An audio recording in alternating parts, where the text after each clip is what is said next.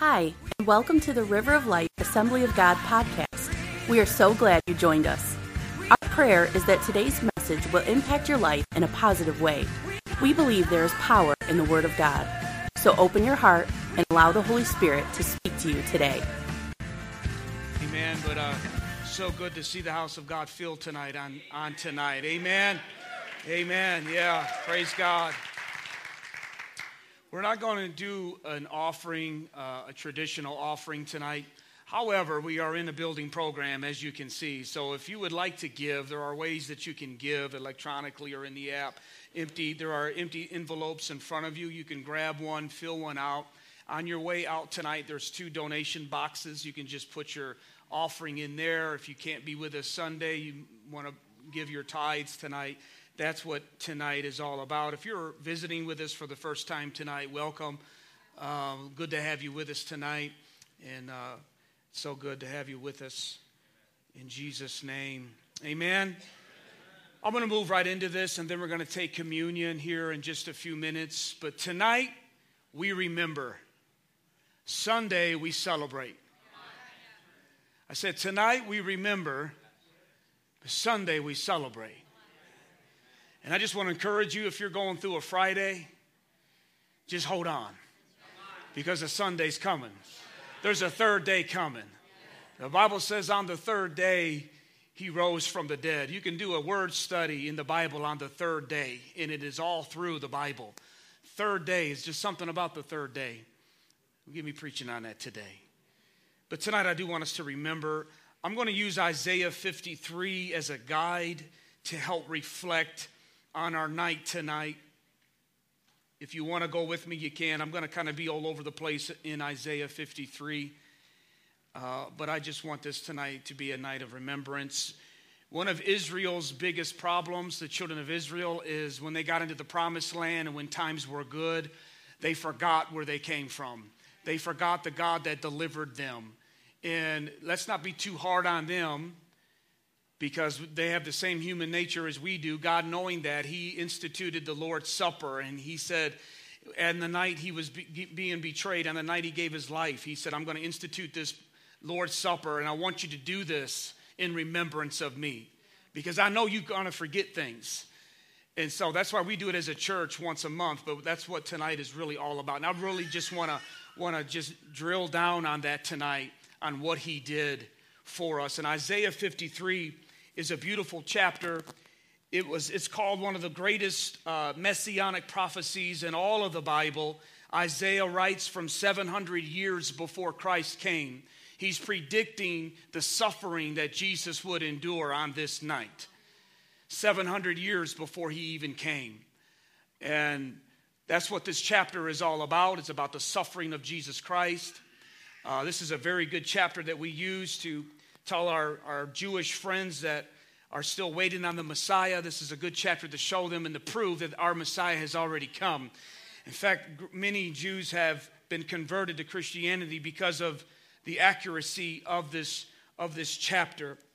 But in Isaiah 53, as we get into this tonight, as we prepare our hearts for communion and go on with the rest of the weekend, I want us to, like I said, really think about tonight in the suffering that he did and also, Isaiah includes at the very end as to why he did it, why it's called Good Friday. You know, when I was a little kid and I heard about Good Friday, I remember asking, Man, what is Good Friday? And, and they told me it's the night Jesus died. Just like every other kid, I was like, What's so good about that? And, and as I heard about the suffering of Jesus, I'm thinking, these are the sickest people that come to church. I've, what is wrong with these people? They call this good. But it was later in life when I found out and learned that he did all of that for you and for me. And even though his death was bad, the purpose of his death was good. And that's why we celebrate and we call it, of course, Good Friday. Isaiah mentions the betrayal, and I want to go in order of the night rather than the order of the chapter. He be, and I want to talk about that the betrayal of Jesus Christ. Let's remember that tonight. It would be actually last night when he was with his disciples and he's sitting there preparing the last meal, and Judas shows up. And Judas comes in there. And here's the thing about Judas he already knew in his mind and in his heart that he was going to betray Jesus. Jesus already knew he was going to betray him. But I want you to see how Jesus handled himself that night. Jesus, knowing his betrayer was sitting at the same table with him, he still chose to feed him. He still chose to, to be uh, focused in on his message. Don't you think that hurt him? In fact, Psalms 22, it tells us David wrote under the inspiration of the Holy Spirit, this is how Jesus felt. And he says in Psalms 22, he says, If it was a stranger or an enemy that betrayed me, I could have bore it. But this was a friend of mine, yes, even a brother, who we even went to the house of God together. We worshiped together. We did church together. We did life together. And he's the one that turned his back on me. He's the one that betrayed me. And with all of that weight on Jesus, look at what Jesus did that night. He washed their feet. I wonder if he washed Judas's feet. It don't say when Judas exited, was it before or after he washed the feet? But here's the point We've all been betrayed. We've all had that close friend, relative, or somebody. Let me tell you something. The, the closer you get with the Lord, the, the more God begins to raise you up, begin to realize that bullseye begins to get bigger on your back, too, friends. And, and, have you found that out? David's, you know, David said, People hate me for no reason, without a cause. As God blesses us and as God raises us up, I mean, that just comes with the territory. But uh, we've all felt that pain of being betrayed, and Jesus had that the humanity side of Jesus felt that pain that night, lump in his throat and looking over at him, but still, he didn't let the pain of betrayal stop him from serving. He didn't let the pain of betrayal stop him from his mission. Can I encourage you here tonight, guys? We're going to get betrayed. People are going to do things that we never thought would do. People that are in our closest circle. And you may be going through this already in your life. Betrayal is part of it. Don't let that deter you from your mission, from your focus, from your assignment. You are still beloved children of God. He still has a plan and a purpose for your life. You can raise above it, you can rise above it. That's what this is all about. These same people, he was not only betrayed by Judas, he was also betrayed by the people who he performed miracles with. He came riding in on the donkey, as I shared last Sunday, and a week later, the very same people who were giving palms and giving praise to him then yelled, Crucify him. These are people that were healed by him. I just never can get past that. People that received their dead back to life, blinded eyes were open, lepers were cleansed. They were the ones that turned on him so fast. Why? Because as long as Jesus did what they wanted, they praised him and applauded him. But when he did what they needed, they yelled, Crucify him. When he did what they wanted him to do, Messiah, they praised him. But when he did what they needed him to do, Savior, they yelled, Crucify him. Can I encourage us tonight? Let's not just give praise when God is doing the things that we want him to do. Let us be a people that gives him praise even when he's doing things that we don't like. But we know he needs it. We know we need it. That's what betrayal is all about. And what's interesting about Isaiah 53 is he doesn't mention Judas, but he does mention betrayal. And it's in verse 6. And guess what? You're all, and me included, are in that verse. He does mention betrayal. He says Jesus will be betrayed. But look how he says it. We all, like sheep, have gone astray. Did you know you're in the Bible? Notice the writer includes himself. We all have gone astray. We each have went our own way. And he has laid upon him the affliction, which is in the Hebrew, which means the betrayal of all of us caused our betrayal to land on him. Isaiah says that. That all the betrayal that we have ever experienced and even in our in our backslidings and our wishy-washiness up and down jesus took that upon the cross. Isaiah writes it and says this is part of the betrayal. God took it out on his own son. Put it that way. The betrayal upon his own son.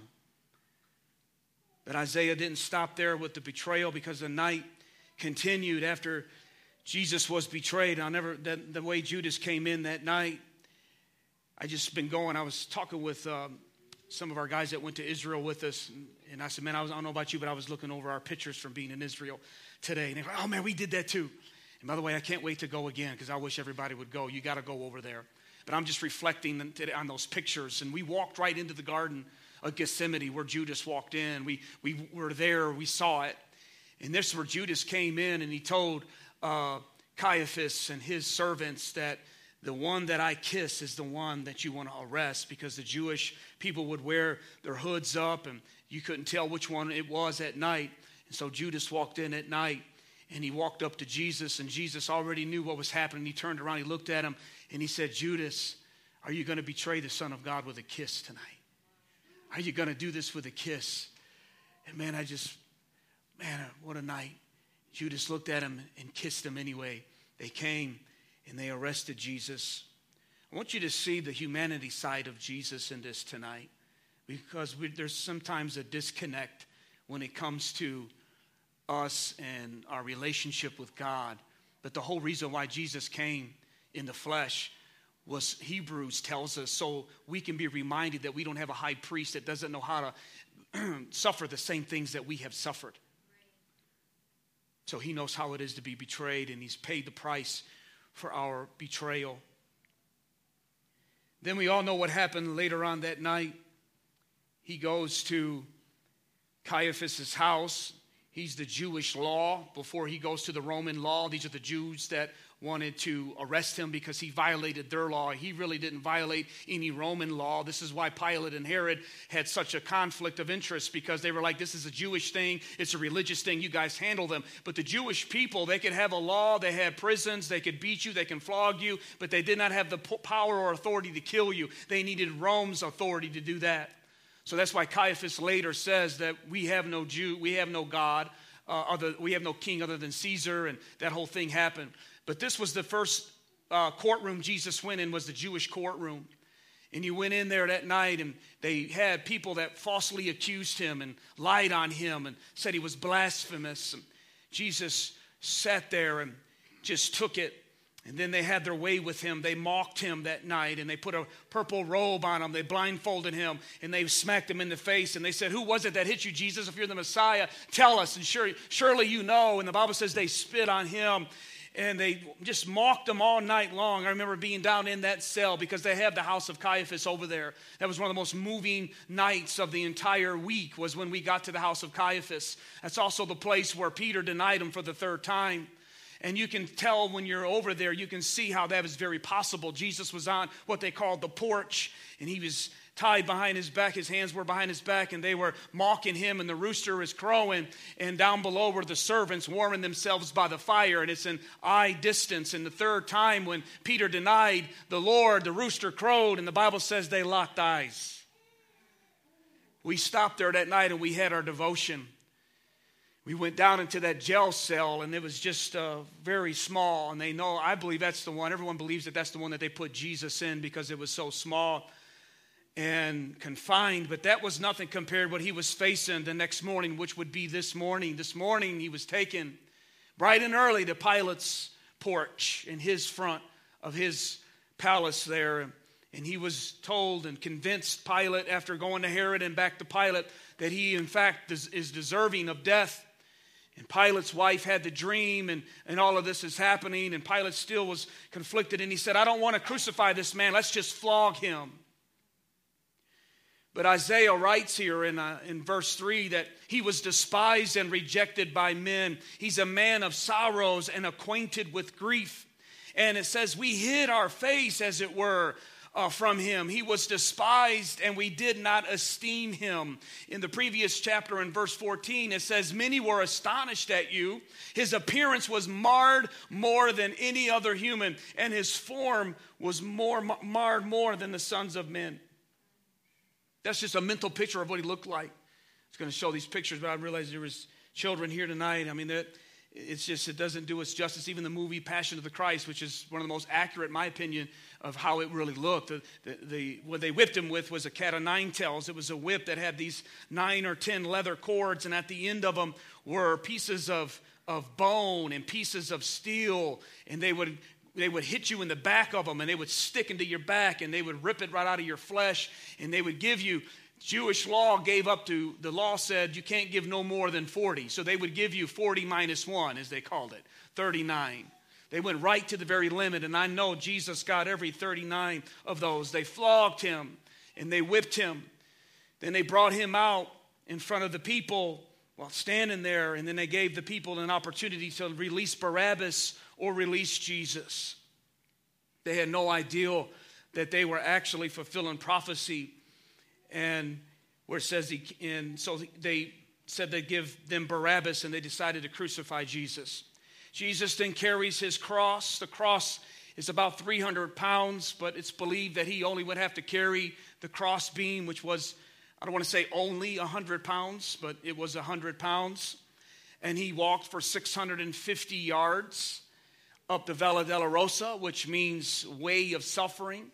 And I heard on the radio today, speaking of Israel, they said it was more populated today than it has been. It's got record attendance. I can only imagine how that is, guys, because it was like unbelievably when we went packed. And it's the streets are filled uh, in Jerusalem to this day. They got it all blocked off. There was a group there from Germany, and they were praying, crosses everywhere. Uh, I think that's awesome. I said, I think that's awesome. I don't care what religious belief in the Christianity umbrella they are. Man, this is a night for everyone to remember. And I think it's awesome that Jesus gets this much, much attention on tonight and on this weekend. I think it's awesome. Amen? Yeah. But Isaiah said that he was unrecognizable. In fact, after they beat him, they said they hid their face from him. Just picture that, what Jesus did for us, guys. As he's walking down there carrying the cross, they turned their head from him. They turned their eye. They couldn't stand looking at him. He, he was just so repulsive to look at. They beat, they beat him more than any other man. They said that. He's exhausted after bleeding out like that. They, it's very easy to understand him suffering so much uh, blood loss that he went into hypovolemic shock when that's which caused severe dehydration. This is why when he was on the cross, he said he thirsted. And they gave him, they offered him, Matthew tells us they offered him wine twice. One was, was uh, wine mixed with gall, which was a, a narcotic and it was intoxicating wine, and they offered it to him to numb the pain, to get him out of his senses. But your Bible says Jesus refused that. Secondly, they offered him sour wine, which was just to quench his thirst because he was bleeding out. He did take that. They drove seven inch nails into his hand, whether it was his hand or his wrist. Does it matter? At this point, I want you to remember that Jesus hasn't eaten nothing since the day before at the Passover meal. He went into the garden. He's up all night praying. He, the Bible says he prayed as, th- as though it was great drops of blood, which is also a medical condition where your sweat can become blood. It's fatal. He was under so much pressure and stress. I'm just trying to get us tonight to, to, to, to kind of remember what tonight's all about. And then his best friend betrays him that night. They come and arrest him. And he did all of this willingly, guys. Remember, Peter had a hard time and he whips out his sword and he hits Malchus, the Caiaphas servant, and cuts off his ear. That's Peter. Gotta love him. And Jesus instantly picked up the ear, touched him, and healed him. It's amazing. History Channel just released their uh, story of Jesus this year, and it was written by Joel Osteen. And, and so I kind of checked it out, and it was, my opinion, one of the best I've ever seen. They had some of the things weren't totally accurate, but when they were accurate, they were accurate. And this scene was phenomenal in the garden. That's exactly how I believe it happened. It's exactly how Scripture says it happens, how it happened on that, on that night. They take him, and he's tired, and he takes his cross and he walks up that 650 yard walk, and he's doing it willingly. Back in the garden, though, that's what I wanted to say is Jesus said to Peter, Put away your sword. And he looked at him and he said, Don't you know if I wanted to, I can call for my Father and he will dispatch 12 legions of angels to fill this garden? One legion is 6,000 angels. That's 72,000 angels. Jesus said, If I really wanted to end tonight, I would end it. 72 angels, according to statistics in the Bible, with one angel killing 30,000 people, would be enough angels to wipe out the known civilization on planet Earth. Jesus was saying, That's just in case you think I don't got this.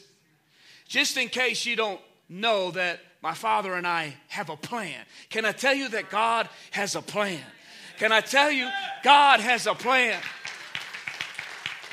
Even in your suffering, even in our suffering, all things work together for the good. I want you to be reminded no matter how bad it looks, no matter how grim, them disciples didn't see on the other side, but Jesus, and I know there were some angels in heaven because the Bible says in Ephesians that they did not even know the full plan. They didn't even know the full story. I believe Michael was right on the edge of the cloud saying, Come on, God, just, just move your finger. If I did I see your finger move? Just move your finger because they are hitting your son. They are hitting our beloved, our lamb, our lion of Judah. They're hitting him. Look what they're doing. Enough is enough. Let me go down there and wipe them out. I want to remind us tonight. God said, That's what it's, it's not what it's about. It's bigger than you. It's bigger how you. It's bigger than how you feel. It's bigger than how it looks. I got a plan. Got a plan. The execution was a crucifixion, which we know, which was adopted by the Persians first. Don't know exactly where it originated, but it was definitely in the ancient world. And the Romans took it and they took it to another whole level. Some, the Persians would hang you up on the cross where to keep from the dogs and animals coming and having their way with the deceased, but the Jews had to have the body down before nightfall. So the Jewish crucifixions was actually just about this far off the ground. Jesus' feet, historically, according to Jewish tradition, was only about this far off the feet. In fact, you may even be able to get eye to eye with Jesus. This is why it says that many mocked him and, and were making fun of him. They were looking at him and they were able to hear as Jesus is on that cross, almost eye to eye with them in total pain and agonizing over the, everything that's happening in order what people die from in crucifixion is really not just the pain. Sometimes it is sometimes it's the bleeding out but it's usually asphyxiation. It's where the lungs begin to lock into place because the arms are extended and the lungs fill with liquid and they have a heart failure. And that's exactly why what they predict jesus died from being 33 and a half years old very strong very healthy walked everywhere he went. So we know how healthy he was. He was a carpenter which also can mean uh, someone who worked with iron. He was a very fit man but the human body can only take so much.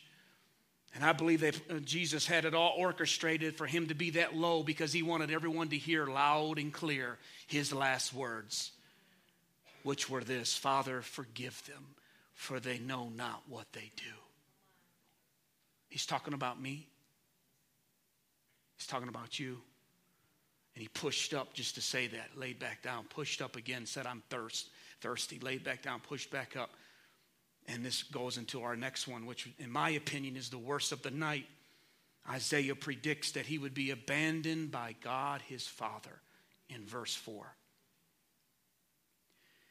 We know this happened because Matthew records that one of those times where Jesus was able to just muster up a little bit of strength by stepping up. And normally you just push up your feet by that little block, but Jesus' feet was pierced. We know that because scripture says it. So, in all the pain and agonizing, his back rubbing against the back of the cross that was beat, ripped open by the cat of nine tails, and he would just get enough strength to raise up. This was one of the last things that he said, and he just yelled out and said the, the word in Aramaic, Eli, Eli, Lama Sabachthani, which simply means, My God, my God, why have you forsaken me? Jesus' life, that is when his father did turn his back on his only son. You see, he had the sins of the world on him. God is a holy God. He cannot be where there is sin. You cannot, even when the righteous dead, when they died, were able to go into the presence of God. That's why the whole paradise thing was there. But Jesus, when he died on the cross, he looked over and said to the thief, He said, Tonight you're going to be with me in paradise. And Jesus went down into paradise, but he wasn't alone. He had that old thief with him. He, I said he had that old thief with him. And that thief probably didn't know anything about theology, didn't know about anything, but all he knew was that, man, this is cool, man. I wish I had my phone tonight because I'd be taking me some pictures. But your Bible says in Ephesians that Jesus had to make an extra trip before he went to heaven. That was to go down into paradise and to say to Abraham, Isaac, and Jacob, and even Samson, I don't know how you got in, Samson, but you did. But I'm here to take you back up into the presence of a holy God, and you're going to do it with my blood. You're going to do it with my blood. Ain't no blood of the lamb was good enough for you. Ain't no blood of any animal, a bull or anything was good enough, but my blood is good enough. And you don't need no ticket. I'm your ticket with you. And they marched right in. He who descended had first, then ascended into the presence of God. Come on, somebody. But at that moment on the cross, because God is so holy and Jesus was so spiritually just repulsive because he had the sins of the world on him. We don't know how he did it, But the Bible says, according to Jesus, God turned his back on his son. Why did he do that? He did that so you and I could never and don't ever, ever have to be abandoned by God. What is the worst thing? You think it's the pain of the cross and the suffering and being betrayed? Let me tell you what the worst pain in eternity is going to be. We know it as hell. It's called Sheol, Hades. Jesus called it hell. You know what hell is? It's not just darkness, it's not fire, it's all of that. All of those are a part of it. What makes hell so bad is it is the absolute absence of the presence of God. That, no fear, no love, or um, excuse me, all fear, no hope, no love, no faith, nothing. And Jesus, at that very moment, did that for you and for me. For whosoever will just believe in him. All you got to do is believe in him. I wish I was on the network television. I'd look into that camera to everyone and looking at me. I said, listen, you don't have to be a theologian. I don't quit telling me you're Catholic and you're Methodist and you're Assembly of God and you're the. Do you know Jesus Christ? Is he the Lord and Savior of? All you got to do is say no to sin and yes to Jesus. Yes to come into my life. I believe and I receive you, Jesus, as my Lord and Savior. That's it. That's it. Scientists even say that there was a total eclipse because the Bible does say that there was total darkness over the land. Many have tried proving the Bible wrong. I, you know that? Every time they do, they just prove how right it is. Seriously. I was listening to Lee Strobel today. He was an atheist, very educated man. He was an, he was an atheist and he went to agnostic. He went back to straight up stone cold atheism. And he had the challenge to uh, prove that Jesus was not true. And he was one of those guys that did that. He went right into the historical documents and just read the nine uh, major proofs, non biblical proofs of Jesus Christ and all of this stuff. And it happened. He ended up being converting his life to Jesus Christ. He's one of the greatest preachers now in the academic world. He goes to colleges and he just speaks and does lectures on how good and how real Jesus is. Don't you just love it? Amen. But scientists say that there was a eclipse that took place, a total eclipse somewhere AD 31 to 33. What was that? That was God. I could have saved you all that by reading Matthew. Finally, as we get into the last, last one, Isaiah tells us about the betrayal. He tells us about the abandonment of God. And he sums up what tonight is all about and why he did it. In verse 5, surely he took up our pain and he carried our sorrows. But he was wounded for our transgressions, he was bruised for our iniquities. Remember that song? My mama can sing that song, man. The chastising for our peace was upon him, and by his stripes we are healed. Thanks for listening. We trust that God has spoken to you through today's message. If you would like to know more about our church, or if you would like to help support the ministry, please go to www.rol-ag.org River of Life Assembly of God, a church of His presence, His promises, and all people.